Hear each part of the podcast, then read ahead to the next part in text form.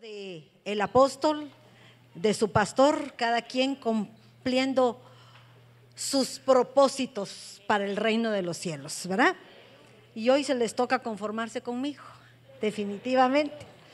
Pero para mí es un gozo estar aquí delante de ustedes. Creo que Dios nos confirma su palabra a través de las profecías, a través de, de todo lo que el Señor habla a través de aquellos que hablan palabra de Dios. Somos vasos utilizados por Él y hoy una vez más el Señor tiene algo grande para cada uno de nosotros. Amén.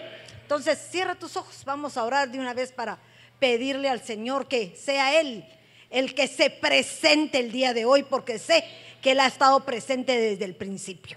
Padre, en el nombre poderoso de Cristo Jesús, venimos dándote gracias.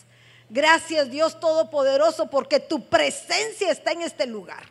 Porque hemos sentido tu poder, hemos sentido el amor que tú tienes para tu pueblo, Señor, demostrándonos día con día la obra perfecta que ha empezado a formarse en cada uno de nosotros.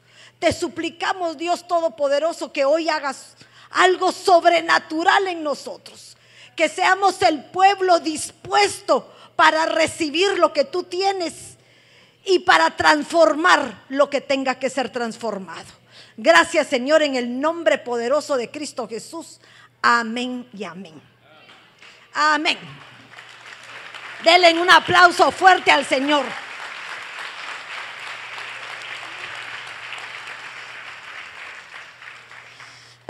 Durante todos estos periodos que hemos estado viviendo, a través de la palabra apostólica, porque para mí me llena. Creo que quisiera uno hablar tanto y decir tantas cosas, pero no puede, es difícil. Pero hay algo que me impresionaba porque el apóstol constantemente nos estuvo diciendo que estamos en una época diferente.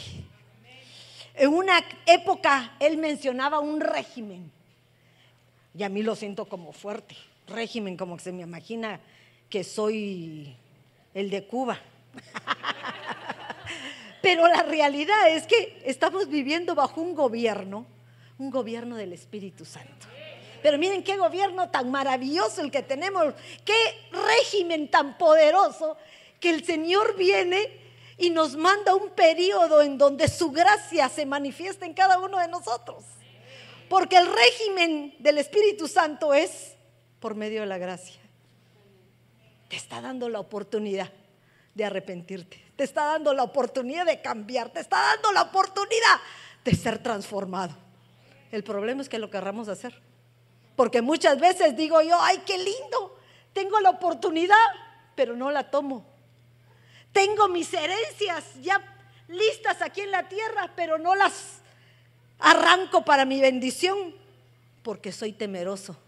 Y de esos temores muchas veces no solamente somos nosotros los que estamos prisioneros, sino hacemos prisioneros a nuestras generaciones.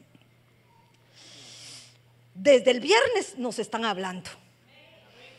Porque le decía a Daniel, ¿por qué me roban mis temas? ¿Verdad?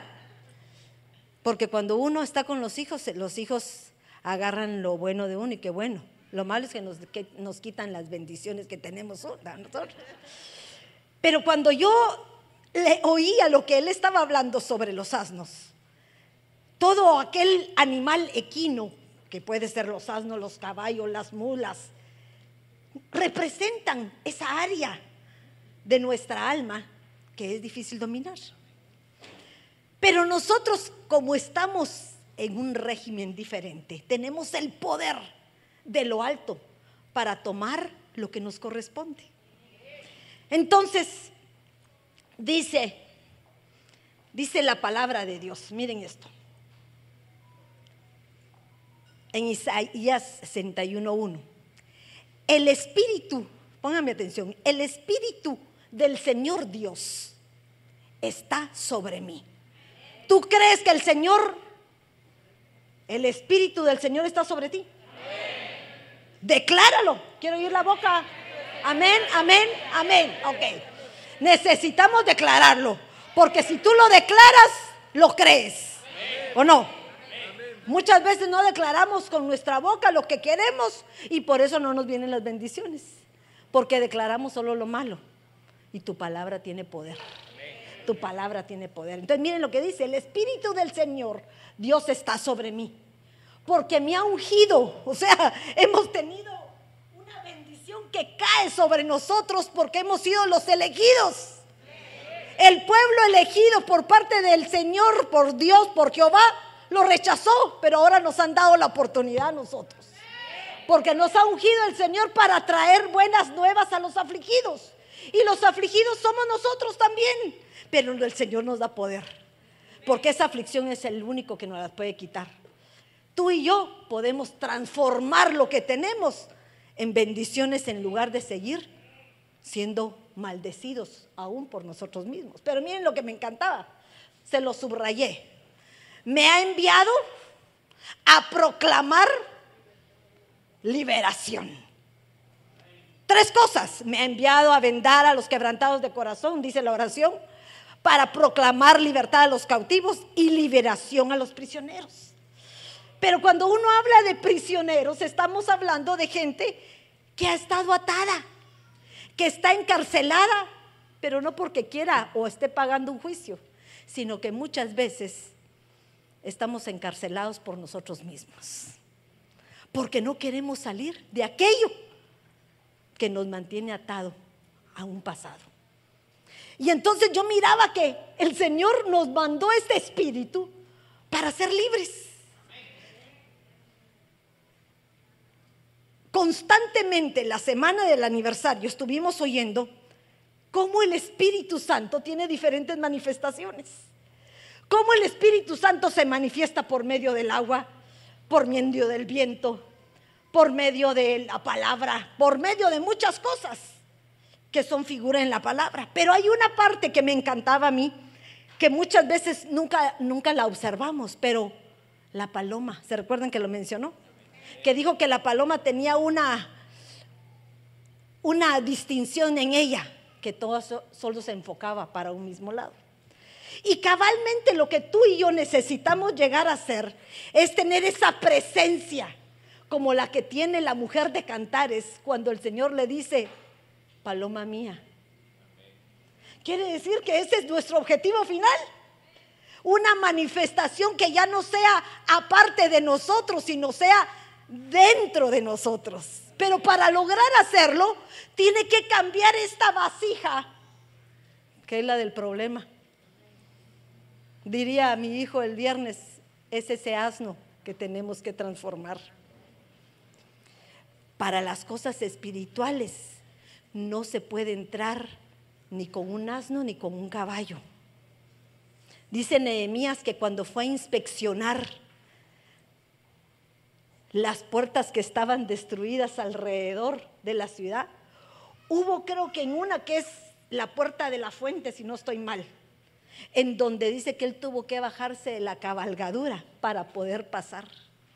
Porque cuando tú vienes delante de la presencia del Señor no puedes traer una carga más allá de la que el Señor ya te quitó. Entonces, ¿qué es lo que nosotros tenemos que hacer? Empezar a buscar nuestra liberación de esas prisiones que muchas veces no entendemos que las tenemos. Porque tú y yo diremos, Señor, hermana, pero yo ya soy libre. ¿Será que eres libre? Hay un versículo que me encantaba y creo que ese es el, no sé, ya, ya empiezo a hablar en desorden. Pero en Ezequiel nos habla de dos, de una manera, bueno, mejor se los leo, porque si no me voy a inventar lo que no soy. Pero creo que me voy a pasar rapidito para no era eso, ya vieron cómo soy, que no, no es el punto. Pero voy a empezar aquí. Miren esto. Hijo de hombre, haz saber a Jerusalén, a Jerusalén sus abominaciones. Y di, así dice el Señor Dios de Jerusalén. Por tu origen y tu nacimiento, pónganme atención a esto. Eres de la tierra del cananeo y tu padre era amorreo y tu madre tea. Eso azul que les puse está hablando de un tipo de nacimiento, ¿verdad? Tu nacimiento literal. ¿Usted de dónde es, hermano? Guatemala. guatemalteco, tú también guatemalteco. ¿Hay salvadoreños? ¿Hay costarricenses? ¿Mexicanos? ¡Ah! ¡Ajúa! Échenle con grande, por favor. Pero el punto es que hay un tipo de nacimiento que tenemos literal nosotros, que es de donde venimos. Yo nací de la familia, o mi padre es Adán Rodríguez, mi madre Anabela Sánchez, nací en Quesaltenango, en la República de Guatemala. Ese es mi nacimiento. Pero también tuve otro nacimiento cuando acepté a Cristo. Miren eso. Cuando yo nací, cuando mi mamá me dio a luz, me hicieron todo lo que tenían que hacerme en el hospital. Me cortaron el cordón umbilical, me limpiaron la nariz, todo lo que tenían que hacer para un bebé. Pero ahora cuando vengo a Cristo y he nacido de nuevo, soy un bebé que tendría que pasar por el mismo proceso. Pero tú y yo venimos a Cristo creyendo que solo el hecho de aceptar al Señor te va a cambiar la vida. Y necesitamos un proceso de limpieza muchos no lo tuvimos. Y han pasado 5, 10, 15, 20, 30 años y seguimos todavía con algunos males porque no tuvieron el cuidado de hacer el proceso cuando un bebé nace de nuevo.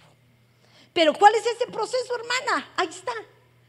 En cuanto a tu nacimiento, ¿por qué? Pero si ahí arriba ya dijeron que su nacimiento era de fulano, de sutano, hijo de tal. Pero ahora este otro nacimiento te dice, en cuanto a tu nacimiento, el día que naciste de nuevo en Cristo Jesús, no fue cortado tu cordón umbilical. Miren eso. Ay, hermana, pero si yo ya no lo tengo.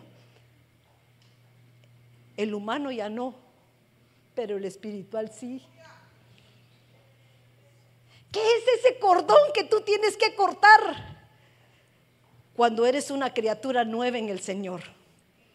Tienes que cortar todo lo de tu pasado, tus malas experiencias, tus frustraciones, lo que heredaron de tus padres y de tu madre, de tus abuelos, y todo lo que aprendiste a través de tu vida hasta que el Señor te encontró.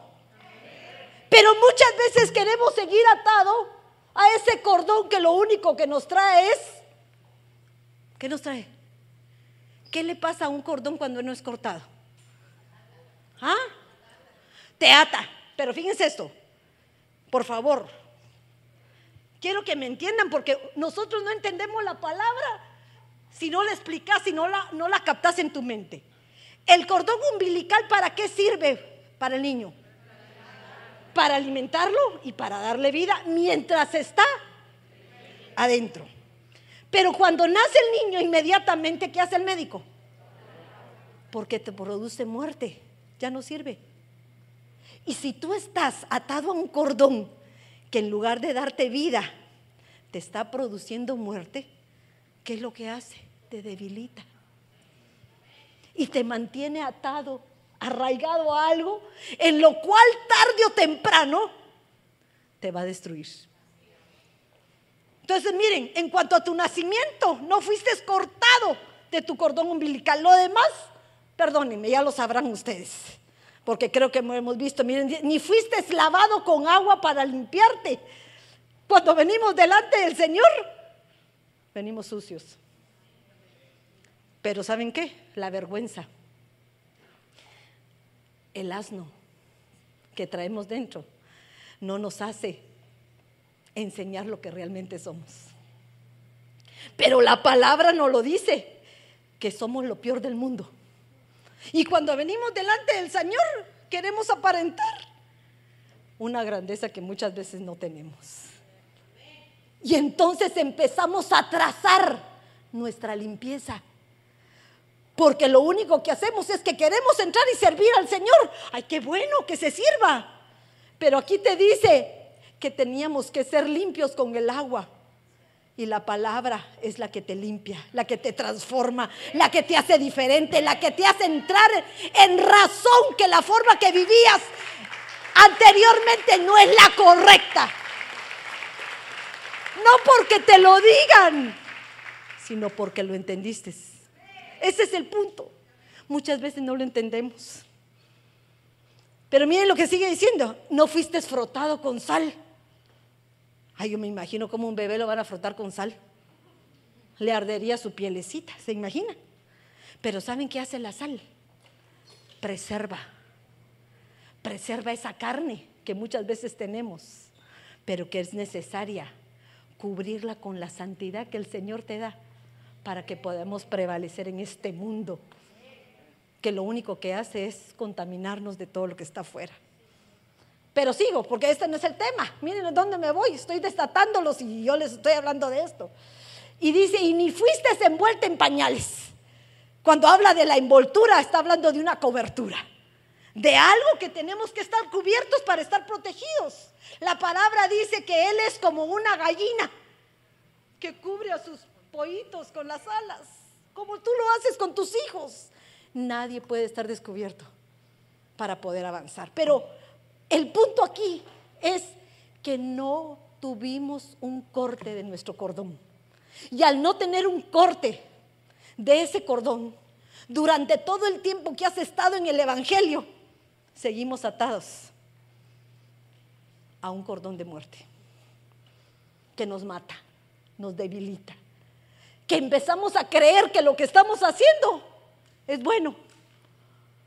Porque habemos algunos que nos cambiamos de libertinaje al legalismo. Miren el papá. Estoy hablando de papá y mamá. Yo estoy libertina, le mostré a mis hijos que me iba de pari todos los días, llegaba con mis chelas, llegaba con mis traguitos y media socadita, entraba con algunos cuantos para echarme mis abrazos y mis besos. Y mis hijos se dieron cuenta. Pero ahora, de lo peor del mundo, el Señor se fijó y me alcanzó. Ahora ya soy diferente. Y ahora quiero que los míos sean diferentes porque yo ya soy diferente. Pero el problema es que no me doy cuenta que la atadura se la puse a mis hijos. Y no puedo quitar lo que plasmé en su mente. No puedo arrancar las malas experiencias que les hice vivir. Porque yo ya cambié y ellos. Ellos aprendieron lo que tú les diste, lo que tú les hiciste ver. Entonces hay un cordón que hay que romper. Hay un cordón que tenemos que reventar. Porque lo único que está provocando es muerte para ti, para mí y como consecuencia para los nuestros. Pero me voy a regresar, porque este no es el tema. ¿Ya vieron cómo soy? Bueno, ahí va. Entonces, ¿cómo somos nosotros? Como un Lázaro. Fíjense esto. Cuando se habla de Lázaro, se habla de tres hermanos, ¿sí o no? De María, Marta y Lázaro. Los tres conocían a Jesús. ¿Verdad? Los tres conocían. Una era la consagrada, la espiritual. Otra era la servidora estrella, porque todo quería estar haciendo. Pero otra, otro, decía que era, pero no era. Como muchos aquí. Habemos muchos que decimos que somos cristianos, pero nos gusta el chonguengue.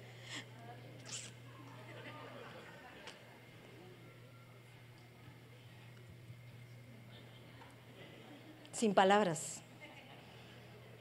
Hay muchos que continuamos en esa forma de vida porque realmente no ha llegado la luz a tu vida. Y seguimos atados a lo que nos satisface físicamente. Entonces miren lo que dice Juan, porque le habla a Lázaro. Había muerto, pero perdónenme, había muerto como tú y estábamos a causa de los pecados y delitos que cometimos por la carne que tenemos. Pero cuando Jesús llegó, lo primero que le dijo, Lázaro, sal fuera. Y hoy te dice, sal fuera. Vive. Cree que la palabra que se está, está diciendo va a transformar tu mente. Pero miren cómo salió este hombre. Salió vivo, pero atado. Y tuvieron que desatarlo Esto quiere decir que muchos de nosotros no recibimos el tratamiento necesario para poder ser libres. Ese es el problema.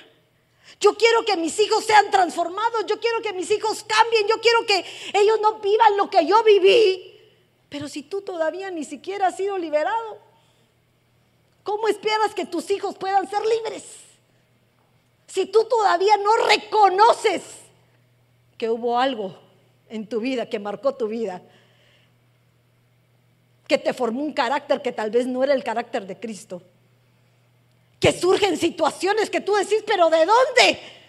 Si yo los creo bien.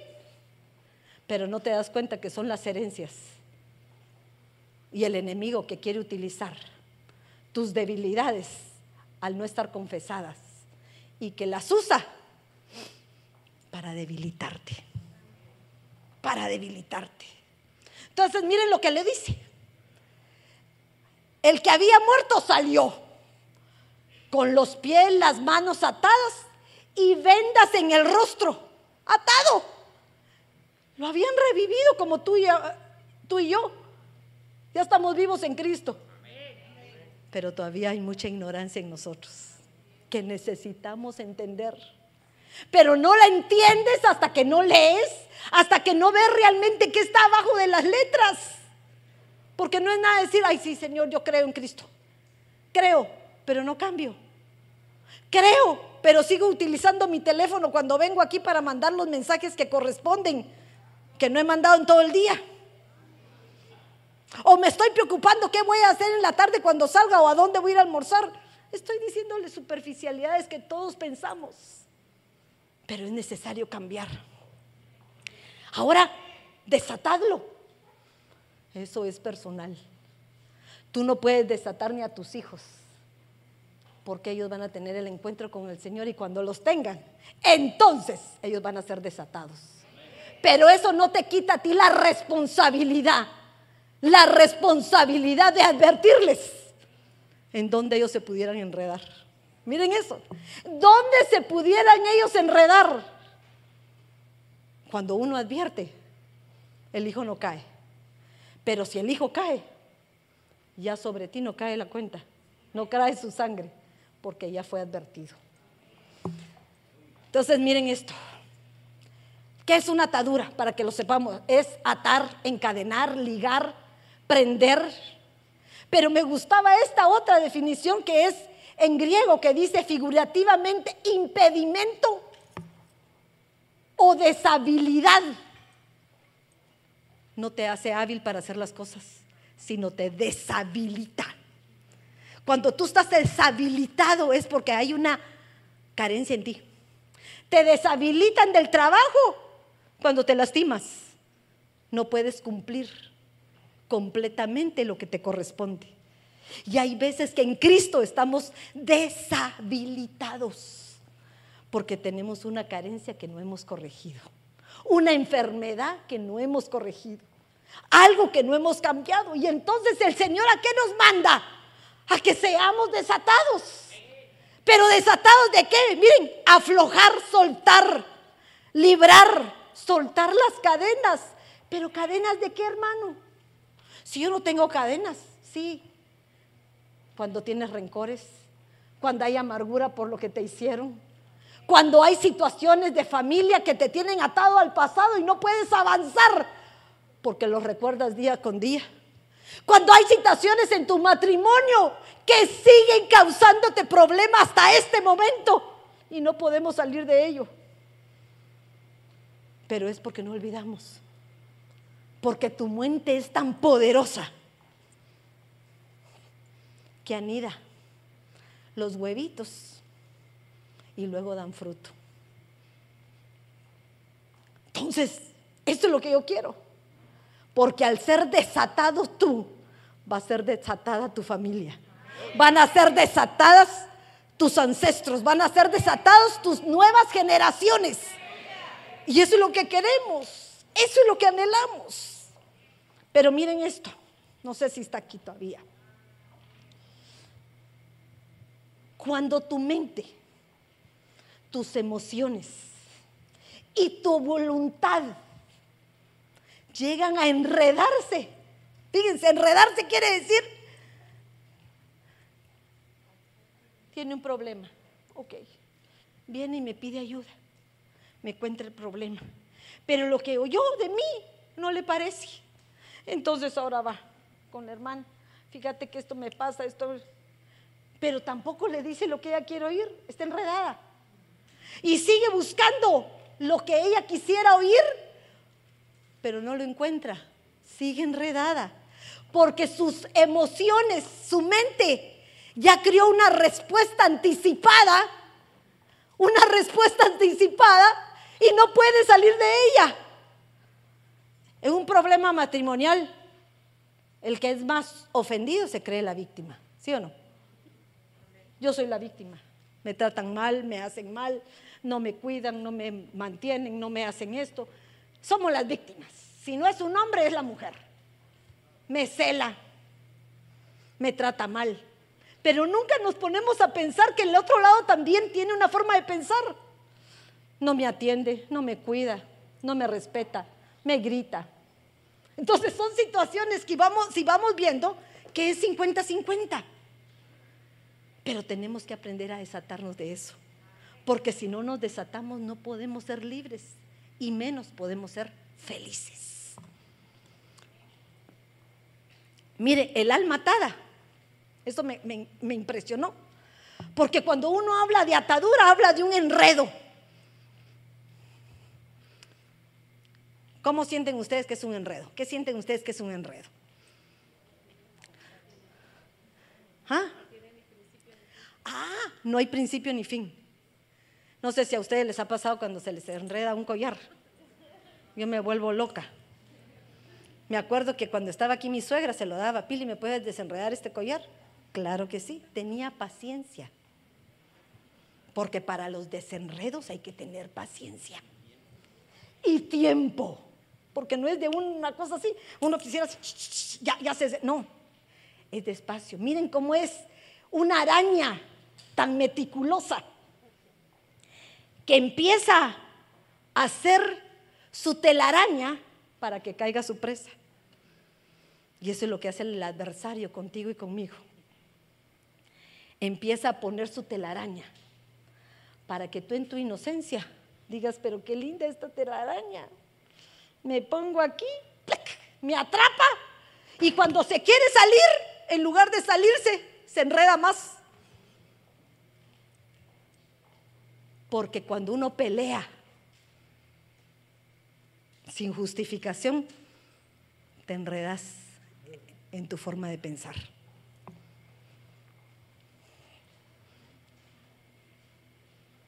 Miren esto. La mente, la mente nos dice lo que pensamos. La mente te dice, yo soy un espiritual de primera. Pero las, las emociones o tus sentimientos expresan lo que sentimos. Pero te enojas, gritas, te alteras, te da depresión. ¿Y cómo va a ser eso si tienes al Espíritu Santo dentro de ti? ¿Cómo te vas a deprimir? Haces cosas que no tendrías que hacer. Y siempre hay excusa de todo lo que haces. Pero miren lo más importante. Pero la voluntad materializa lo que queremos. Lo que tú piensas y fabricas aquí, tus emociones lo toman para que lo hagas vida. Si tú fabricas que tu marido te está engañando, ves mil cosas aparejadas. Si tú pensás que tu marido algo está haciendo en tu casa o allá en camino, porque a, saber a quién vio, cuando entra, tú crees que trae la mujer a la par de él. Porque ya tu mente hizo su novela. No tenemos una mente espectacular. Tu mente es espectacular. Pero te domina. Nos domina. Por eso muchas veces estamos actados de las cosas que creemos que están bien. Y hay dos personajes, espero que me toque eso, pero lo voy a decir de una vez. hay dos personajes en la Biblia que fueron enredados. Miren eso, que se enredaron. Uno es Jonás. ¿Era un elegido del Señor, sí o no? Como tú y yo. Que nuestro objetivo es trasladar palabra, hacer lo que el Señor quiere que hagamos. Ay, hermana, pero ¿y qué? ¿Tengo que hablarle a la que me cae mal? Sí. ¿Y tengo que hacerme amiga de la que me cae como requete contra mal? Sí. ¿Y tengo que hacerme amigo de aquel que me hizo mal? Sí. Es difícil porque hay humanidad todavía en ti, pero es lo que tendríamos que hacer. Pero hay un momento que Jonás, cuando cae al agua, él empieza a clamarle al Señor. Y empieza en ese versículo a decir cómo se sentía. Y muchos de nosotros hay momentos que a pesar de conocer al Señor nos sentimos atrapados y enredados. Y miren lo que dice. Las aguas me rodearon hasta el alma. ¿Saben qué otras versiones dicen? Las almas me rodearon hasta el cuello. Y el cuello es figura de la voluntad. Quiere decir, me dominaron, ya no pude hacer nada. Cuando uno es temeroso, y el miedo te ataca, ¿puedes moverte sí o no? Te paraliza. Las personas que han sido abusadas, que no han podido enfrentar sus temores, no saben cómo responder a determinadas situaciones. Pero ¿qué es lo que te hace, que te dice el Señor a ti? Que Él te manda a ser libre. Y la libertad te desenreda la lengua. Para que hables, para que digas, para que declares, para que señales a aquel que ha provocado un abuso en tu vida. Porque el que no se levanta, el que no defiende su derecho, el enemigo le sigue poniendo el pie encima. Entonces tenemos que aprender que tu boca tiene poder y autoridad. Poder para desatar aquí en la tierra y va a ser desatado allá arriba. La palabra lo dice, entonces hagámoslo. No vale el temor, porque el temor no viene en nosotros, porque el amor está dentro de ti. Y dice que el amor echa fuera todo temor. Pero el amor a quién? A mi marido, a mi hermano. No, el amor de Dios, que es perfecto. El amor que cambia tu vida, el amor que te ha transformado, el amor que te ha dado derechos. Porque somos hijos con derechos. Pero miren esto, las aguas me rodearon hasta el alma. Rodeó el abismo, pero el agua no habla de la palabra, habla de esas cosas del mundo porque el mar muchas veces representa aquello que nos ahoga. Pero miren esto, el alga se enredó en mi cabeza. ¿Conocen las algas? Los que vivimos en Guatemala, en el lago de Atitlán y en Amatitlán hay muchas algas que toda la vida decían que el que caía al agua no peleara, porque las algas lo enredaban y podían hacer que se ahogara uno. Me recuerdo hace no mucho tiempo que aquí en el río, en el lago Perris, no sé si se recordarán, una mamá se metió al agua y dejó a su hijo afuera. Y la mamá ya no apareció. De plano se enredó. Pero miren esto, cuando uno ve al, va al original y busca la palabra alga, alga, esa palabra alga significa mar rojo. ¿Qué les parece? En hebreo, mar rojo. Y el mar rojo representa una liberación de parte del Señor cuando el pueblo de Israel salió, fue bautizado y fue liberado. Pero aquellos que venían en sus montaduras, en caballos, como los egipcios, fueron ahogados. Entonces, ¿qué me está diciendo? Que nosotros podemos ser enredados en nuestra cabeza, en nuestros pensamientos. si seguimos montados en nuestras cabalgaduras, en nuestras carnalidades. Si tú sigues pensando que tu poder está en lo que tú hagas y no delándole el poder que te dan de lo alto, porque Él es el que va a hacer todo. Tratando de disculparte, tratando de buscar agradar a los demás, nadie va a agradar a los demás. Todo lo que hagas está utilizado en tu contra bueno o malo. Pero qué bueno que la gente hable, porque cuando habla quiere decir que eres importante. ¿Verdad? Somos importantes, qué bueno, a mí me da gusto. Aprendamos, aprendamos que nosotros podemos ser enredados con las cosas del mundo cuando todavía estamos sumergidos en nuestras propias carnalidades. Pero miren a Jonás, ¿qué fue lo que lo llevó a enredarse? ¿Se recuerdan? ¿Ah? Ah, una desobediencia, pero ¿saben ustedes por qué fue desobediente? Porque a él lo mandaron a proclamar perdón a un pueblo, a Nínive, que era enemigo de su pueblo. Es como que yo te dijera a ti, ve, pídele perdón a aquel hermano que te hizo un daño. Ve a traer a aquel que te causó tantos problemas, tráigalo de nuevo. ¿Cómo voy a hacerlo? No, Señor, yo no quiero. Pero si yo te lo mando, muchas veces no lo queremos hacer. Porque nuestra humanidad prevalece antes que nuestra espiritualidad. Miren eso. Entonces quiere decir que tu cuerpo literal todavía no ha sido transformado totalmente. Porque si nosotros somos el templo del Espíritu Santo y Él no está dentro de nosotros, quiere decir que no le hemos dado cabida, porque lo hemos contristado por nuestras actuaciones. La desobediencia. Él era un elegido. Él era un elegido, un profeta de parte del Señor. Pero antes el Señor tenía que vencer las propias debilidades de él. Las propias y las nuestras. ¿Cuáles son? Muchas. Pero hubo otro que se enredó. ¿Se recuerdan ustedes quién? Ah, Sansón. No, Sansón no. Absalón. Y, también Sansón, podríamos decir que se enredó con las filisteas. Pero miren este. Absalón Absalón tenía una peculiaridad.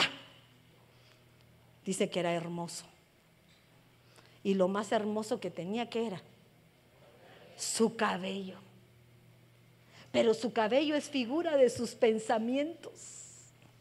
Pero muchas veces nuestros pensamientos no son acorde a los pensamientos de Dios, sino son nuestros propios pensamientos. Entonces, este hombre creyó, miren, creyó que él tenía la autoridad para poder derrocar a su padre. Y actuó indignamente. Pero eso no se le pasa por alto, porque el Señor no pasa por alto nada. Y una de las cosas que el Señor nos predica o nos exige es que honremos a padre y madre. ¿Para qué? Para alargar nuestros días para alargar nuestros días, trae bendición. Y Absalón se encontró con los siervos de David. Iba montado en su mulo. Miren dónde iba. ¿Quién me está llamando, Wendy? Perdón, es que está unido. Se te conectó, Wendy. ¿Ah? iba, miren, iba en su mulo.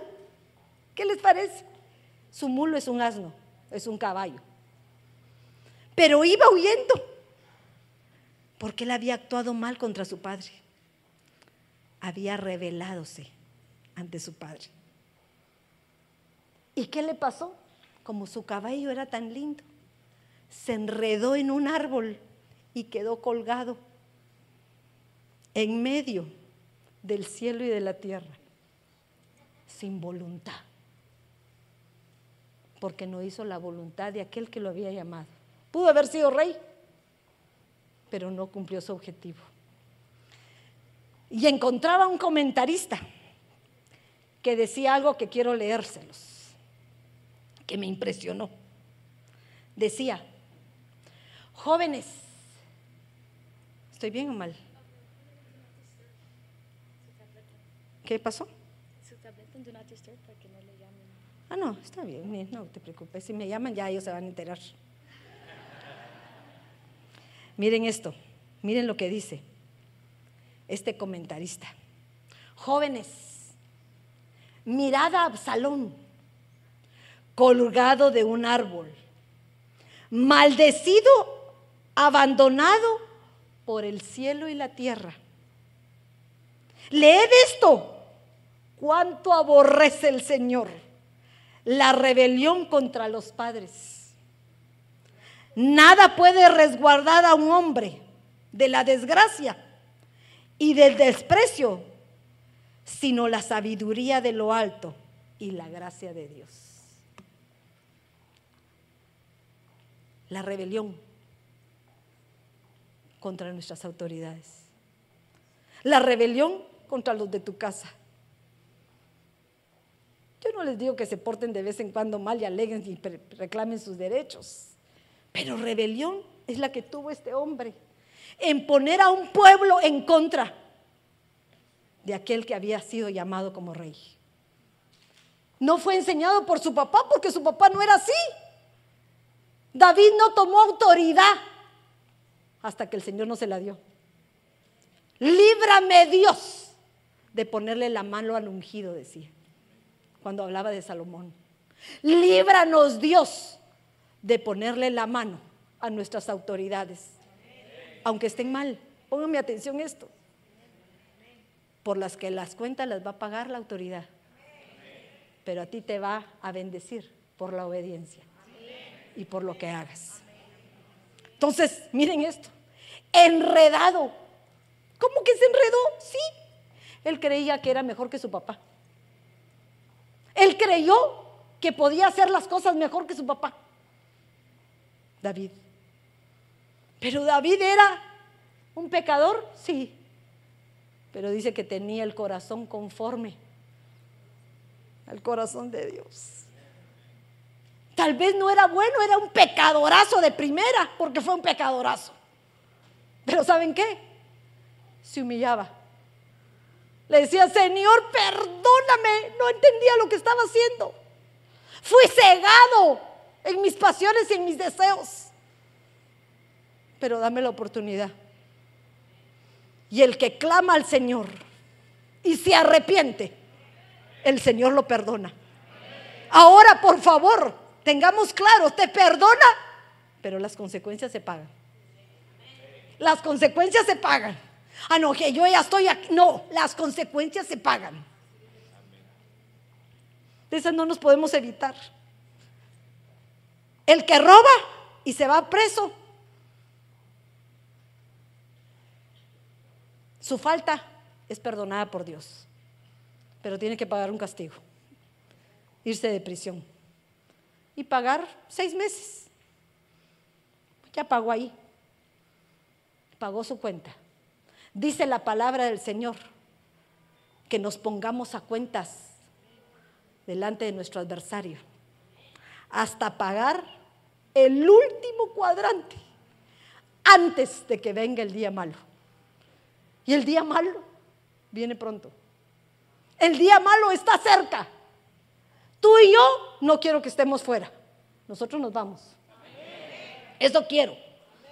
Pero cuando tú recapacitas en tus actuaciones y en tu forma de pensar, te das cuenta que nos falta mucho. Y tú dices, Señor, ten misericordia porque no creo que le alcance. Él constantemente nos está mandando maneras de liberarnos y ser diferentes pero tú y yo no las entendemos. No las entendemos. Queremos que la gente nos diga, no, si la relación tuya es con Él. De nada te sirve venir a contarme todos tus problemas si tú no quieres cambiar. De nada sirve. Porque hay veces uno viene y quiere oír lo que uno quiere y no es así. Primero desenrédate. Ahorita me recordaba, no sé si era la Gloria Trevi que hablaba del pelo suelto enredado. Algo así, ¿verdad? Algo así era. Pero de verdad, pongan a pensar si ustedes, cuando tu hija no se peinaba, ¿se recuerdan? Los nudos aquí abajo yo tuve. Mis pastecitos de nudos. Porque mi mamá tal vez me decía, peínese muy bien, y yo solo encimita, para evitar la jalada. Así empiezan a enredarse nuestros pensamientos. Cuando querés desenredar aquel bonche, a veces la mamá dice, mejor te corto el pelo, porque no puedo. Solo el que tiene paciencia desenreda poco a poco, hebra por hebra, y logra hasta la quitada de un chicle. Miren eso. ¿Cómo se quitan los chicles? Con aceite, con hielo, para las madres jóvenes, aceite y hielo, buenísimo. Sale así, rapidol. Pero ese no es el punto. Miren a lo que nos lleva la desobediencia y la rebelión. Dos áreas en nuestra alma que son natas en el ser humano. Desobediencia desde el principio. Y rebelión porque viene atada a la espalda del joven. Ahora, fuiste joven igual que yo. Tuvimos nuestros tropiezos. Ay, no, no fuiste santo como eras ahorita, por favor, no me digan que son santos. Tuvimos nuestras eh, debilidades, todos. Ahora, ¿cómo esperas que sean tus hijos santos y puros? ¿No? También van a pasar por su etapa, pero tienen una ventaja para ti, que tú ya pasaste por ahí y los puedes exhortar para el cambio. Exhortar no quiere decir prohibir, quitar, no explicación, no. Actúa, explica, enséñales. El hijo tiene que ser enseñado e instruido, porque si no se le enseña y se le instruye, fácilmente lo instruye otra persona. Desobediencia y rebelión. Dos personajes en la Biblia que fueron enredados. Y les podría mencionar a otro. Sonsón. Porque para mí fue Sonsón. Era Sansón. Pero ¿saben por qué? Porque él no tenía, no estaba definido. Era un hombre inestable. Trayendo un propósito del Señor porque era un libertador, no podía dejar sus pasiones a un lado. Lo arrastraban. Lo arrastraban. Y miren, sus padres nunca fueron desatados. Y por esa misma causa, jamás sus hijos fueron desatados. Su único hijo. Porque la madre de Sansón y el papá tenían mucho que hacer en ellos. Para las, indicaciones que dio el ángel eran para la mamá. ¿Qué tengo que hacer? Le dijo el, papá. Pregúntale a tu mujer sea que ella sabía que ya no tenía que echarse sus tranquilines. Pero como era el primero y el único hijo, se deben haber vuelto locos. Y le dejaron hacer lo que quiso. Entonces, hacer, en lugar de hacer un hijo de bendición, hicieron un hijo que les trajo maldición. Los deshonró siempre. Ahora miren esto, al final dice que fue un libertador porque libertó al pueblo de Israel de los filisteos. Pero fue mejor muerto que vivo, porque mató más muertos que vivos. Quiere decir que tú puedes derrotar a todos tus adversarios cuando mueres a tus carnalidades. Cuando mueres a ese yo que es tu asno, tu caballo, aquel que en lugar de que tú lo manejes, él te maneja a ti. porque eso es lo que representa. Uno va montado en el caballo, pero quien lo dirige, ¿quién es? Nosotros. Yo me recuerdo que una vez mi papá me llevó al hipódromo del norte, ¿se recuerdan ustedes en Guatemala? Y ahí ponían afuera caballos para que uno se montara. Ah, yo pésima para montarme a caballo. Papá, me quiero montar un caballo, me quiero. Entonces me subieron al caballo de mi papá. Fui a chocar con un carro, ¿qué les parece? No pude, me bajé, primera y última vez. Pero hasta para eso tenemos que aprender. Aprender a manejar y a dominar un caballo. Un caballo, un caballo se domina con riendas, con espolones, con látigo. Miren, como que el Señor nos hablara. Te dirijo primero con una enseñanza, con una instrucción, con hábitos, con disciplina. Y si no aprendes, también con azotes. Dios nos trabaja, pero muchas veces no entendemos qué es lo que Él quiere trasladarnos a cada uno de nosotros. Cuando uno habla de enredado, miren lo que significa. No lean todo. Dice que es envolver firmemente. Pero me impresionaba porque cuando uno habla ahí de envolver firmemente, habla de un turbante. ¿Y dónde se llaman los turbantes? Ah, quiere decir que no tenías el yelmo de la salvación. Entonces el enemigo vino y te enredó.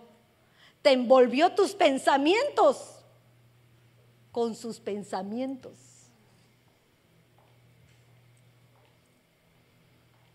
¿Para qué? Para gobernarte. Cuando tú y yo no hemos confesado esas áreas que están ocultas, ni le hemos dicho, Señor, me es difícil quitarlas, pero te las pongo en tus manos. Como lo hacía Pablo, Señor, ¿hasta cuándo me vas a quitar este aguijón? Bástate en mi gracia, le dijo, como quien dice, olvídate que te lo voy a quitar. ¿Pero por qué? Porque era la única manera que podía tener, tenerlo en la presencia de Él. Y hay cosas que el Señor no te quita porque necesita que estés en su presencia. Cuando lloras, cuando gimes, cuando alabas a tu Dios, ¿qué hay en tu corazón para hacerlo? ¿Qué le estás pidiendo para que Él marte un libertador y te diga, hoy concedo tu petición? pero no lo sientes igual si estás bien. No gimes igual si estás bien. Tengo económico, tengo buena esposa, mis hijos excelentes, todo, mi vida espiritual. ¿Qué más quiero? Ni siquiera la presencia, porque ya no la busco. Pero quiero recordarles que si el Espíritu Santo está manifiesto en nosotros, como esa mujer de Cantares que se le dice paloma mía. Hay un momento en Cantares que dice paloma mía, perfecta mía, ábreme la puerta, que estoy llena de rocío. Y ella confiada no le abrió. Y él se fue. Hay un momento en que el Señor, a pesar de tener ustedes y yo una estatura espiritual, Él puede tocar a tu puerta y si no le abres, nos quedamos, mis reyes, aunque se creen que ya estamos espiritualmente completos. Porque ya era su paloma. Ya te miraba ojo a ojo. Ya no tenías otra mirada. Pero ¿qué te pasó? ¿Te acomodaste en tu santidad? ¿Te acomodaste en lo que crees que has alcanzado? ¿No nos pasa que muchos tenemos todo y nos acomodamos en lo que estamos disfrutando? un buen marido, un buen trabajo, buenos hijos. ¿Qué pides? Te acomodas hasta que el Señor te da una buen sacudón. Reacciona, papacito, que eso no es todo. Necesito más. Yo quiero más. Y mucho más. Pero ¿qué es lo que quiero? Quiero esa llenura. Quiero sentir tu presencia. Quiero ser transformado. Quiero ser cambiado. No por el que dirán, sino porque yo necesito ser uno con el de arriba. Ese es el secreto.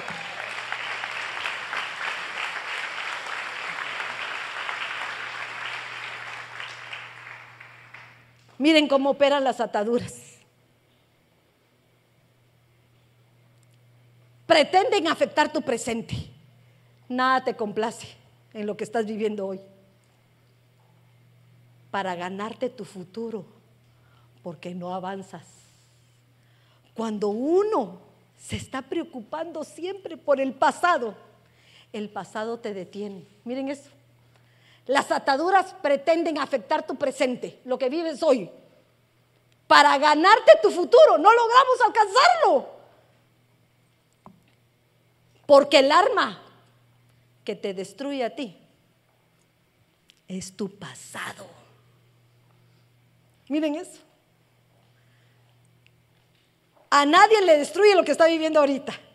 Nos destruye lo que vivimos.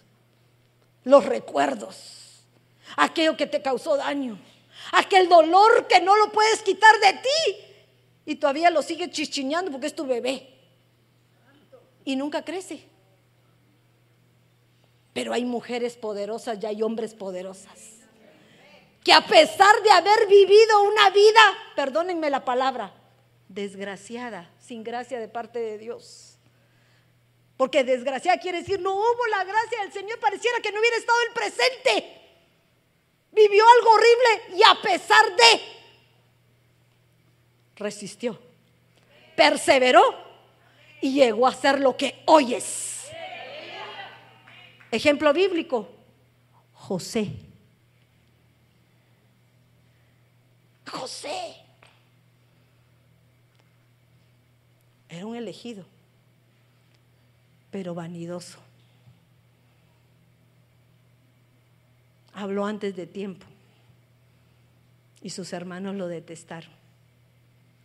Lo vendieron, lo metieron preso, fue seducido. Y de todo lo que pasó, hasta encarcelado, injustamente. Y aún así, su corazón conforme a Jehová pudo perdonar y avanzó a una nueva época de su vida. Una época en donde se puso un sombrero de Manasés y dio fruto. Al dar fruto, dio una descendencia de bendición. Miren eso. Eso es lo que quiere el Señor. La profecía decía, esfuérzate y sé valiente. Alguien me llegó a decir eso que ahora con voz de trompeta, porque es tiempo que se levanten los guerreros. Ay, para pelear por otros, no, para pelear por ti, para pelear por tus hijos, para pelear por tu descendencia. Ay, pero hermana, si no tengo ni hijos ni nietos, pero pronto vendrán. Y si no han venido, van a haber otros hijos, otros nietos espirituales por los que tienes que velar. Tú y yo somos una familia, ¿sí o no? Tus hijos son mis nietos. Y voy a estar vigilándolos hasta donde pueda. Pero también necesito que los padres los vigilen. También necesito que ustedes se hagan cargo de ellos, porque el abuelo consiente, el padre enseña. No se les olvide eso. Necesitamos estar pendiente de ellos. Necesitamos cuidar lo que va a ser el futuro. Yo no quiero hacer nietos e hijos deprimidos, sin fuerza, sin autoridad, que todo le tenga miedo. Pero eso no es culpa de ellos, es culpa tuya y mía, porque todos se los queremos hacer. Dime si a la edad de 10 años tú ya no te ibas en camioneta allá en nuestro país? ¿O no te mandaban a trabajar? Ahora que el nene se va en carro. El nene lo llevamos a la escuela, a la universidad, porque son mis babies. Y cuando el niño no puede hacer algo, le da el chucaque. ¿O no? ¿Verdad? Ah, ay, ¿qué hago? No puedo. ¿Cómo que no puede? Claro que puede. Si yo pude hacerlo, también puedes hacerlo tú. Hace muchos años le decía yo a una niña hoy que de verdad que el Señor me ha cambiado. Yo no podía hacer nada, hermanas. No salía afuera porque era miedosa.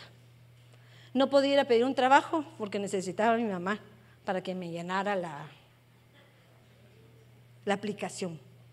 Solo faltó que ella fuera a hacer la entrevista por mí. Ella fue la que me hizo todo el trámite para darme una plaza en el gobierno en Guatemala. Mi hijita, mira, eh, en esa época era Chando Sierra, el ministro de Educación, era amigo de mi mamá porque vivíamos cerca.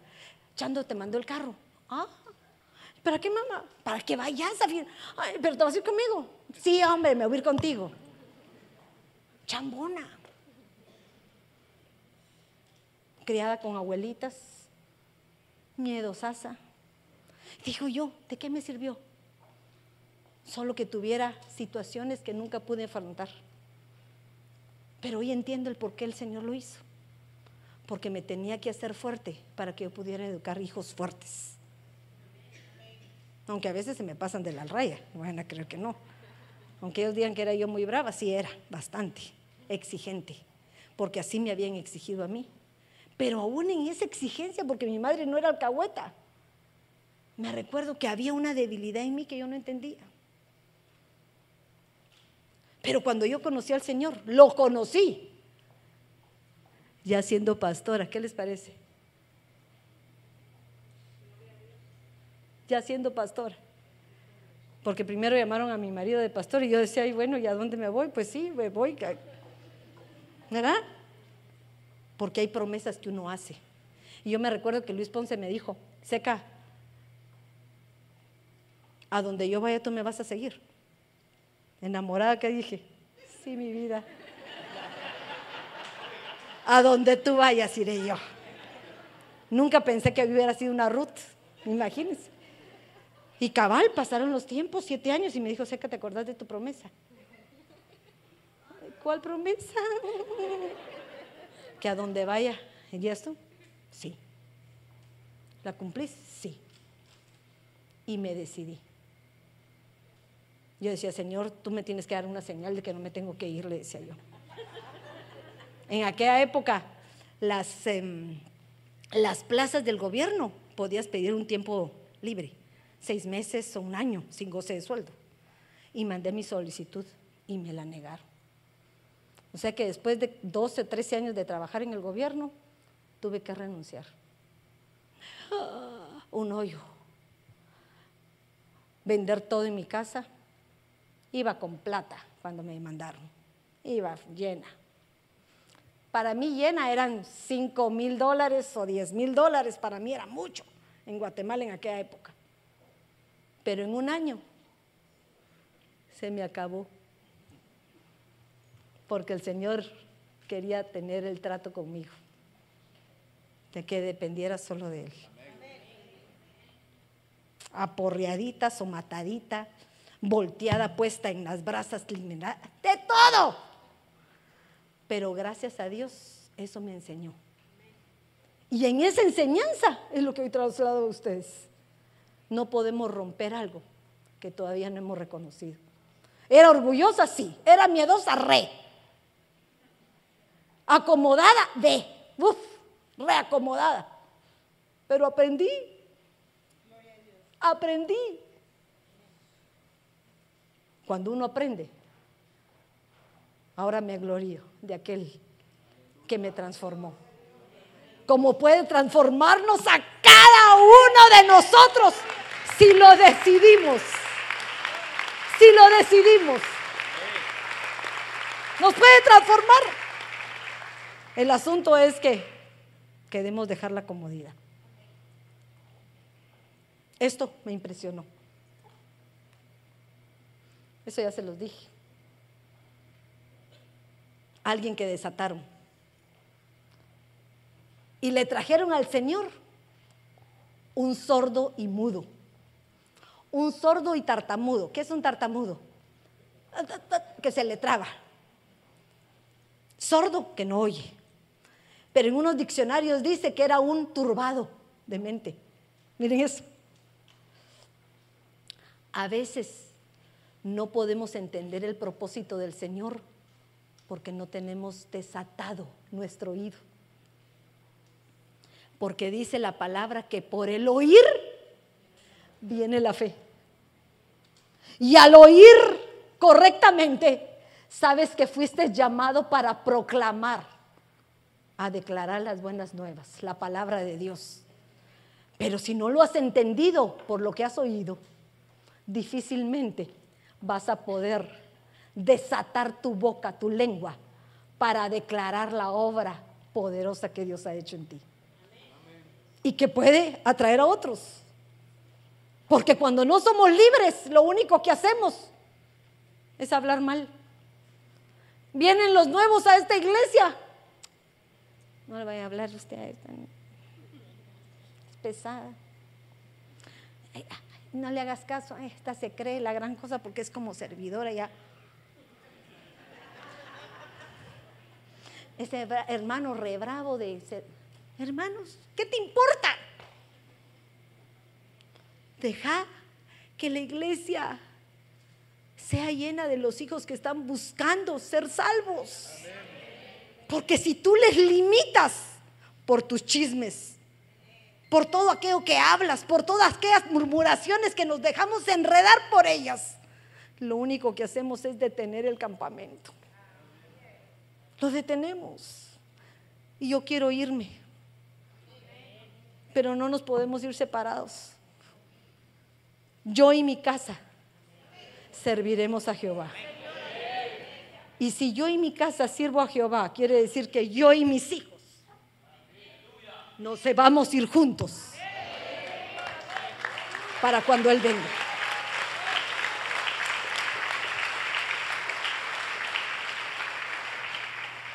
Miren otra. Creo que con esa termino. Y había una mujer que por 18 años estuvo atada a una enfermedad a causa de un espíritu. Ahora me dirán ustedes, hermana, pero ese fue el enemigo, sí, porque ella le dio autoridad. Cuando se habla de 18, se habla de tres veces seis. Primero la tomaron del cuerpo, luego abarcaron el alma y luego llegó hasta el espíritu como un proceso del pecado. Transgresión, pecado e iniquidad. Cuando llegamos hasta un punto de la iniquidad, el enemigo toma partido de lo que nosotros le hemos dado derecho.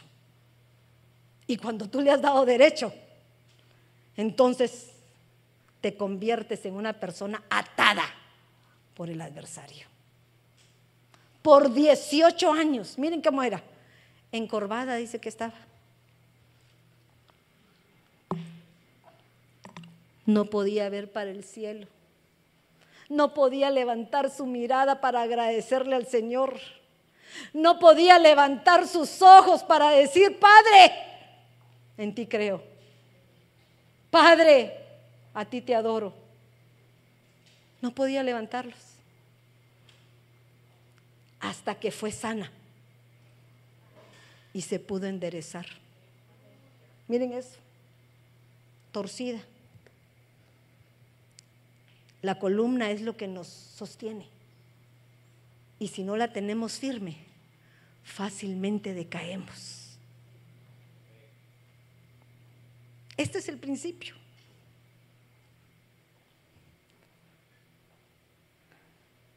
Porque lo que yo les quiero hablar es, miren, esta es mi introducción, ¿qué les parece?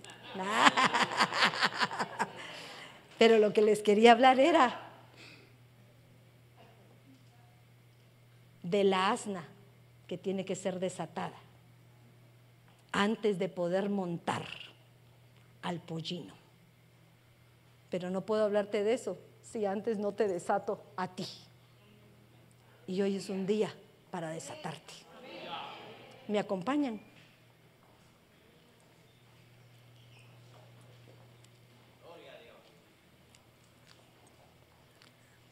Dios nos ha mandado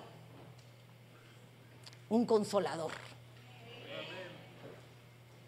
para que Él nos guíe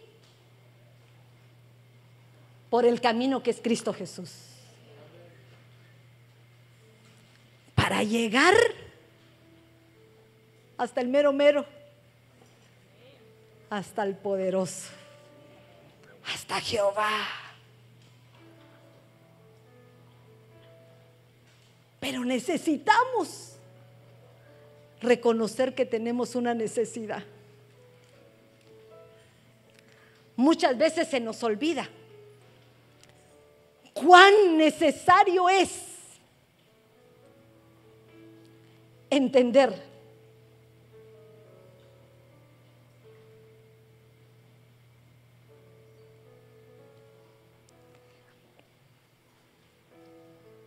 David, en sus momentos de frustración, en sus momentos de darse cuenta de sus incapacidades, porque fue humano igual que tú y yo.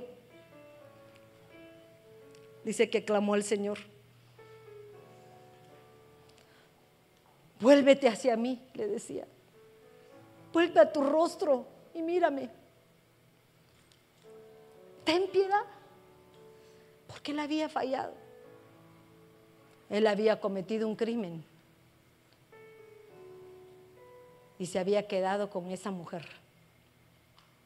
Pero miren lo que le dice, ten piedad, da tu poder a tu siervo, a él, él quería poder ahí, pero no solo para ser libre él, sino para salvar a su hijo que estaba a punto de morir. Él clamó porque reconoció su error. Posiblemente uno diría que injusto. Le quitó a su hijo.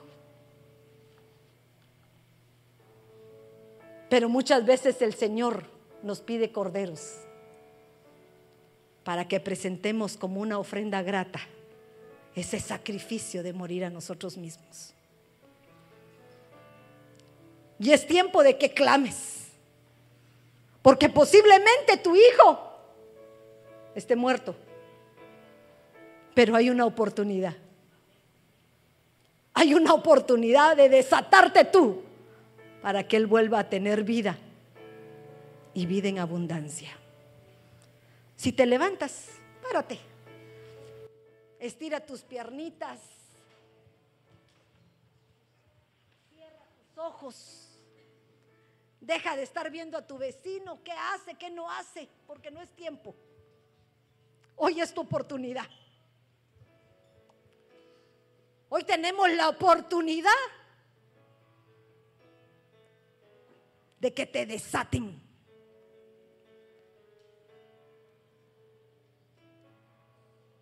Cuando en Mateo 21 se habla de que el Señor mandó a desatar esa asna, dice que Él venía de hacer milagros. Venía a entrar a la puerta y Él está a la puerta. Él viene pronto. Pero no puede utilizar a sus siervos, porque los santos son sus siervos, los que lo van a llevar arriba de nosotros, lo vamos a llevar encima de nosotros. Porque ya no vamos a vivir más nosotros, sino va a haber vivir Cristo Jesús. Antes de entrar, Él manda que te desate antes de que Él pueda entrar, Él manda que nos seamos desatados.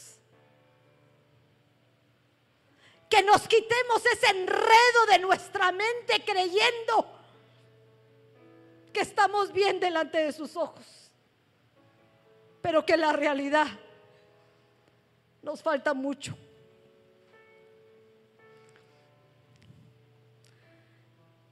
Sé que quisiéramos todos pasar al frente, porque hoy el Espíritu Santo quiere entrar a tu corazón.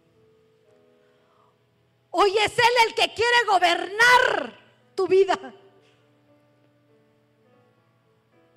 Hoy es tiempo que cordemos, que cortemos todo cordón umbilical que en lugar de darnos vida, nos ha propiciado muerte hasta ahorita.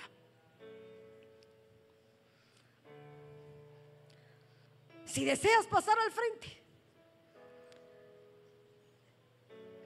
Si deseas arrancar todo aquello que no te corresponde, si deseas reconocer delante del Padre que somos necesitados y menesterosos, que queremos cambiar, que necesitamos enderezarnos.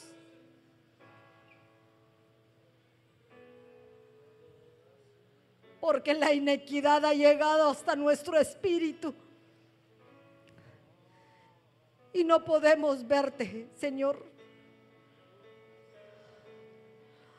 Necesito levantar tu mirada mi mirada hacia ti, Señor. Necesito levantarme para poder sentir y atraer tu presencia, mi Dios. Necesito clamar para que mandes un libertador a mi vida. Necesito que venga tu luz para que no esté más en oscuridad.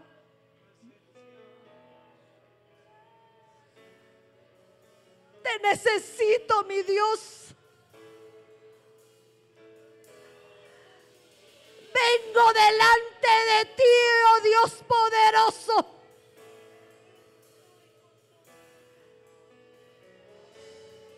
Para morir y que des tu vida a esta nueva criatura.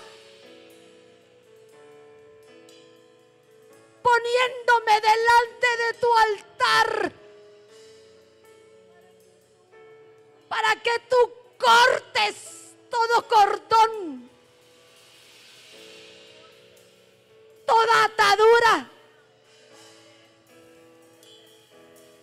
todo aquello que me encadena al pasado y no me permite disfrutar ni mi presente y menos alcanzar mi futuro.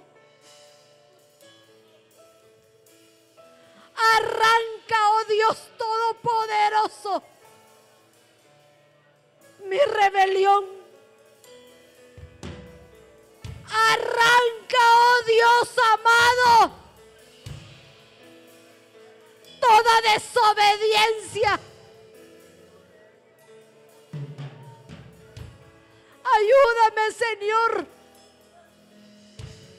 Hoy clamo a ti porque tú sabes que somos hijos.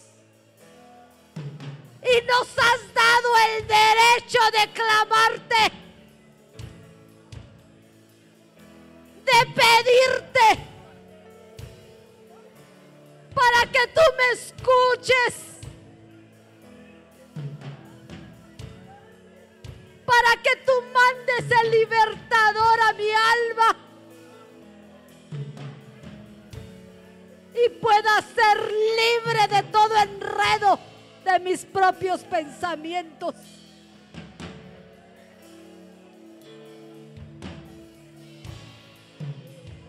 Haz la obra, Señor.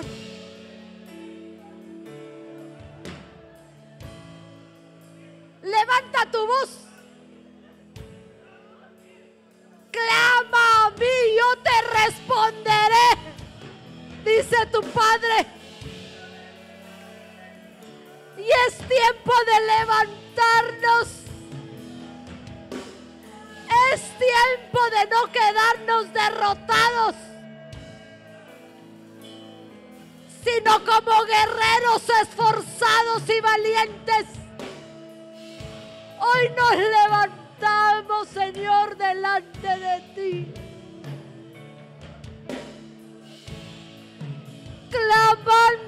Los que se han quedado atrás.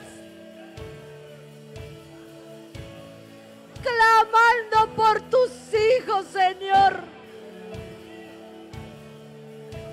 Clamando para que desenrede sus pensamientos que desenrede sus emociones y que les permitas actuar bajo tu voluntad, mi Dios.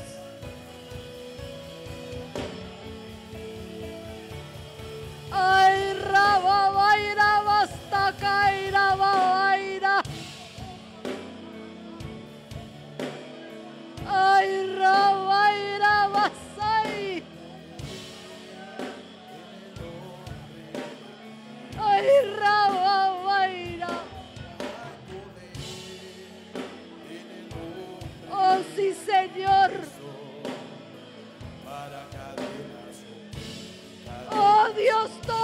Todopoderoso, llénanos de tu presencia. Revístenos de tu poder. Arranca de nosotros todo espíritu de cobardía que nos detiene.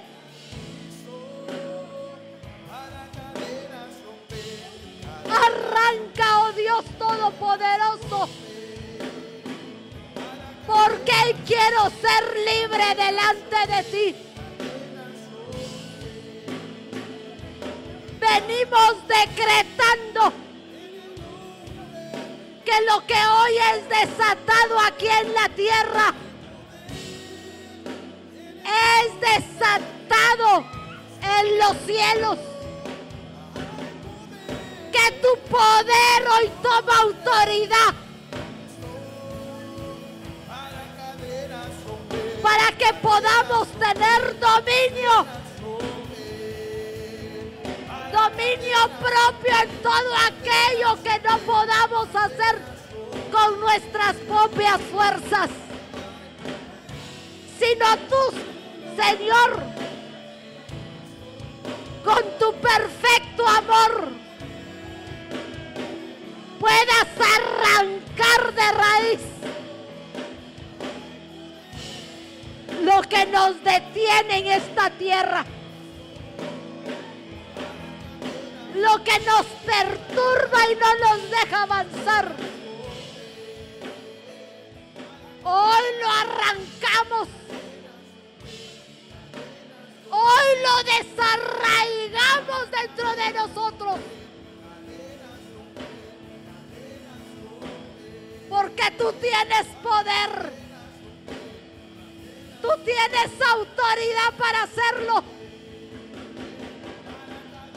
Y hoy como hijos tuyos, clamamos a ti.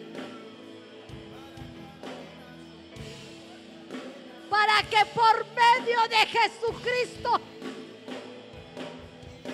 tu Hijo amado, nuestro libertador, vengas arrancando y nos hagas salvos delante de ti.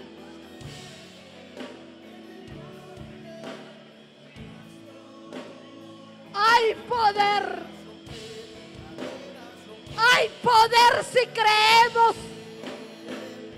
Hay poder si abres tu boca y lo declaras. Porque las potestades no tienen parte ni suerte en tu vida. Porque Cristo Jesús es el que está aquí. Aquí está el Espíritu de Dios. El Espíritu que libera. El Espíritu que consuela. El Espíritu que abre ojos y destapa oídos. El Espíritu que rompe amarras y que te libera hoy.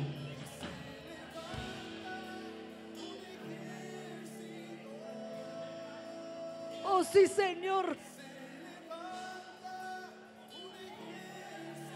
Oh sí, mi Padre, por favor.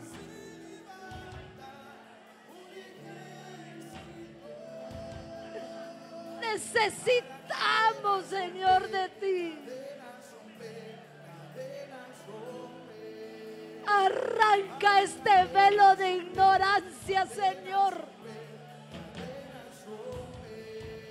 Arranca toda venda que el mundo ha querido poner en nuestros ojos. Y que no nos deja ver tu grandeza, Padre. Cadena romper, cadena romper, cadena romper, cadena romper.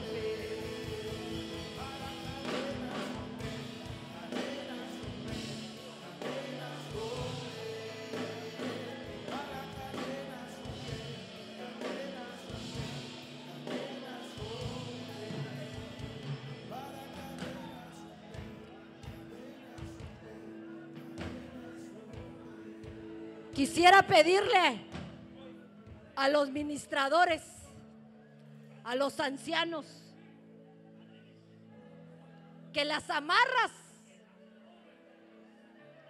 se arrancan con la imposición de manos y con la unción del Espíritu de Dios. Vengan a traer aceite para imponer las manos los hombres a los hombres y las mujeres a las mujeres.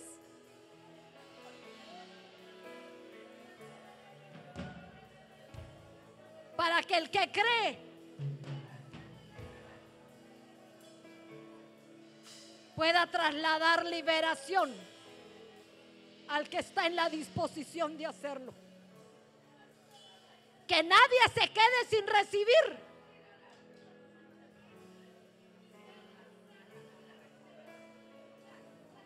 Lo que Dios tiene para ellos. Solo impongan sus manos, que Él va a hacer la obra. Así cubrimos a todos. Declaren libertad. Declaren cadenas rotas.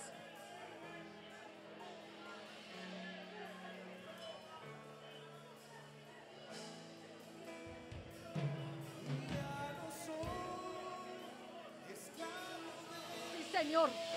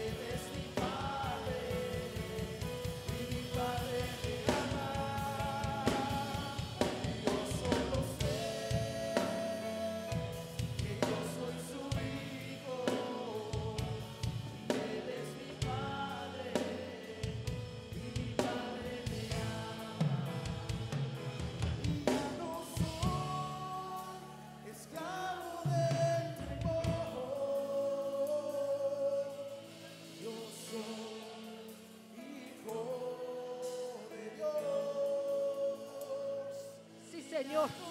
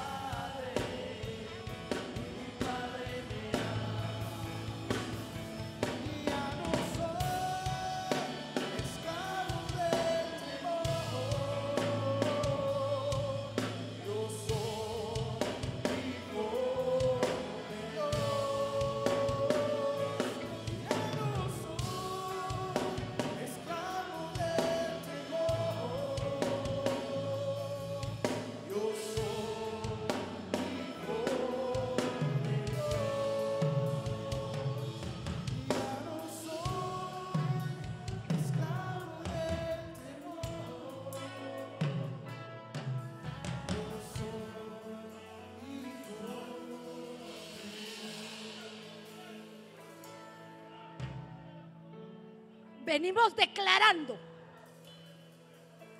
que todas esas ataduras que hoy cayeron, hazlo como un acto profético. Arráncalas de tu cabeza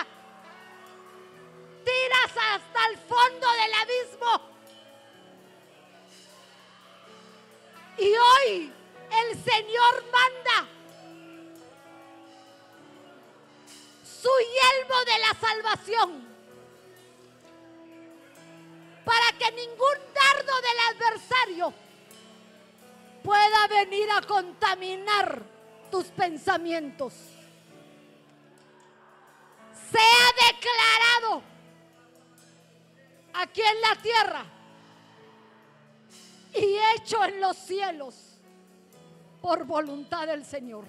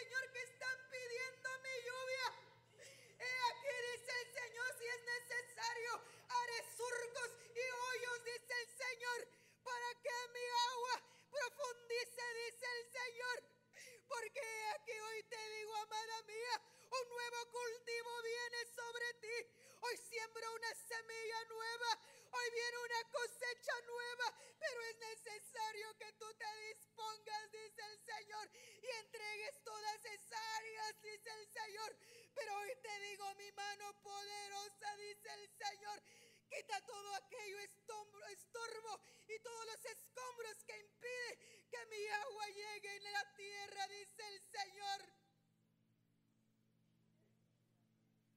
Sí, Señor.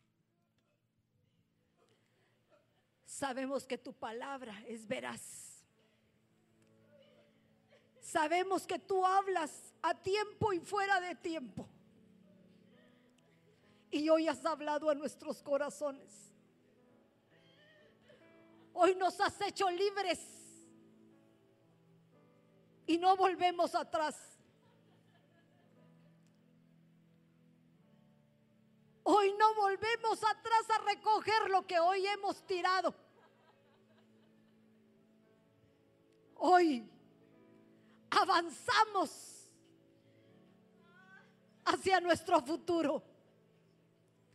Avanzamos hacia nuestro llamamiento, que es estar delante de ti, mi Dios, con la libertad de que tú vas delante de nosotros.